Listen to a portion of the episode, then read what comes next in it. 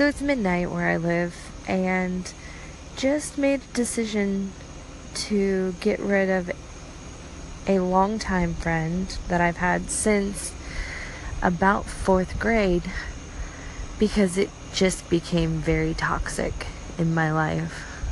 Friendships to me have always been, you know, you keep them forever, but this one has gotten to the point where I no longer it caused more stress to be this person's friend than to not be this person's friend. And when I brought this person around some of my other very close friends, there was nothing but added stress and arguments and drama and it there's a lot of history there so it was a tough decision but I feel like it was the right decision. I really do. I'm to go to sleep and I really do believe that I will feel the same way in the morning because this actually wasn't as tough a decision as I thought it would be.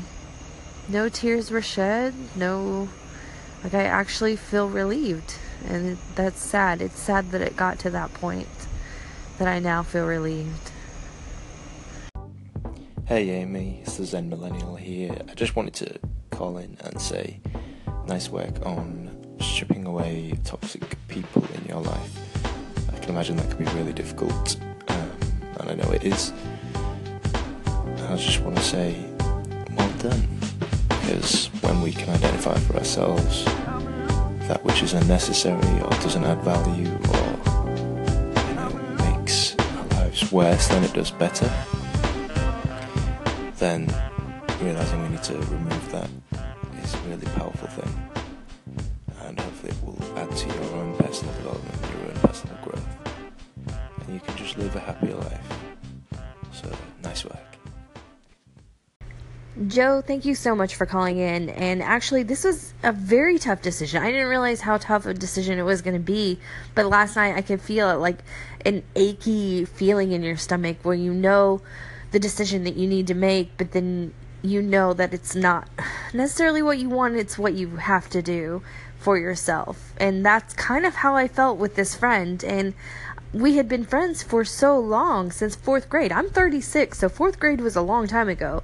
So it, for me to be defending this person for so long, it it got it got too much for me. I felt like these past couple years, all I've been doing is defending her, even though I don't 100% agree with her, just because we had so much history. And history doesn't necessarily mean your friendship should stay. It might just me mean that it it has run its course. And for me, I think that's what where I've gotten with this particular person.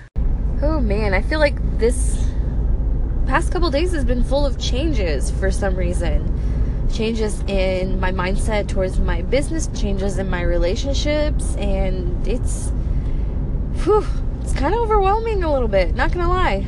But I think they're good. I think they're good changes that will help me grow as a person, which is ultimately what I'd rather do than have all sorts of regrets. No regrets. Hey, MKT here. So, a little different side of me. It's the last day, so I figure I do a little rapping skills. So I just made a rap for you slash poem. Let's uh drop a beat.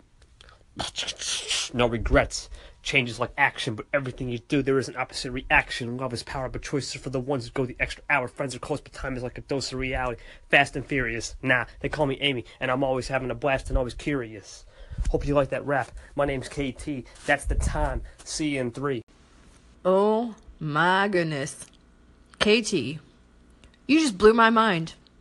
Not gonna lie, those are some rapping skills that I could never personally do at all, and I applaud you. That was amazing. And that is my new favorite rap.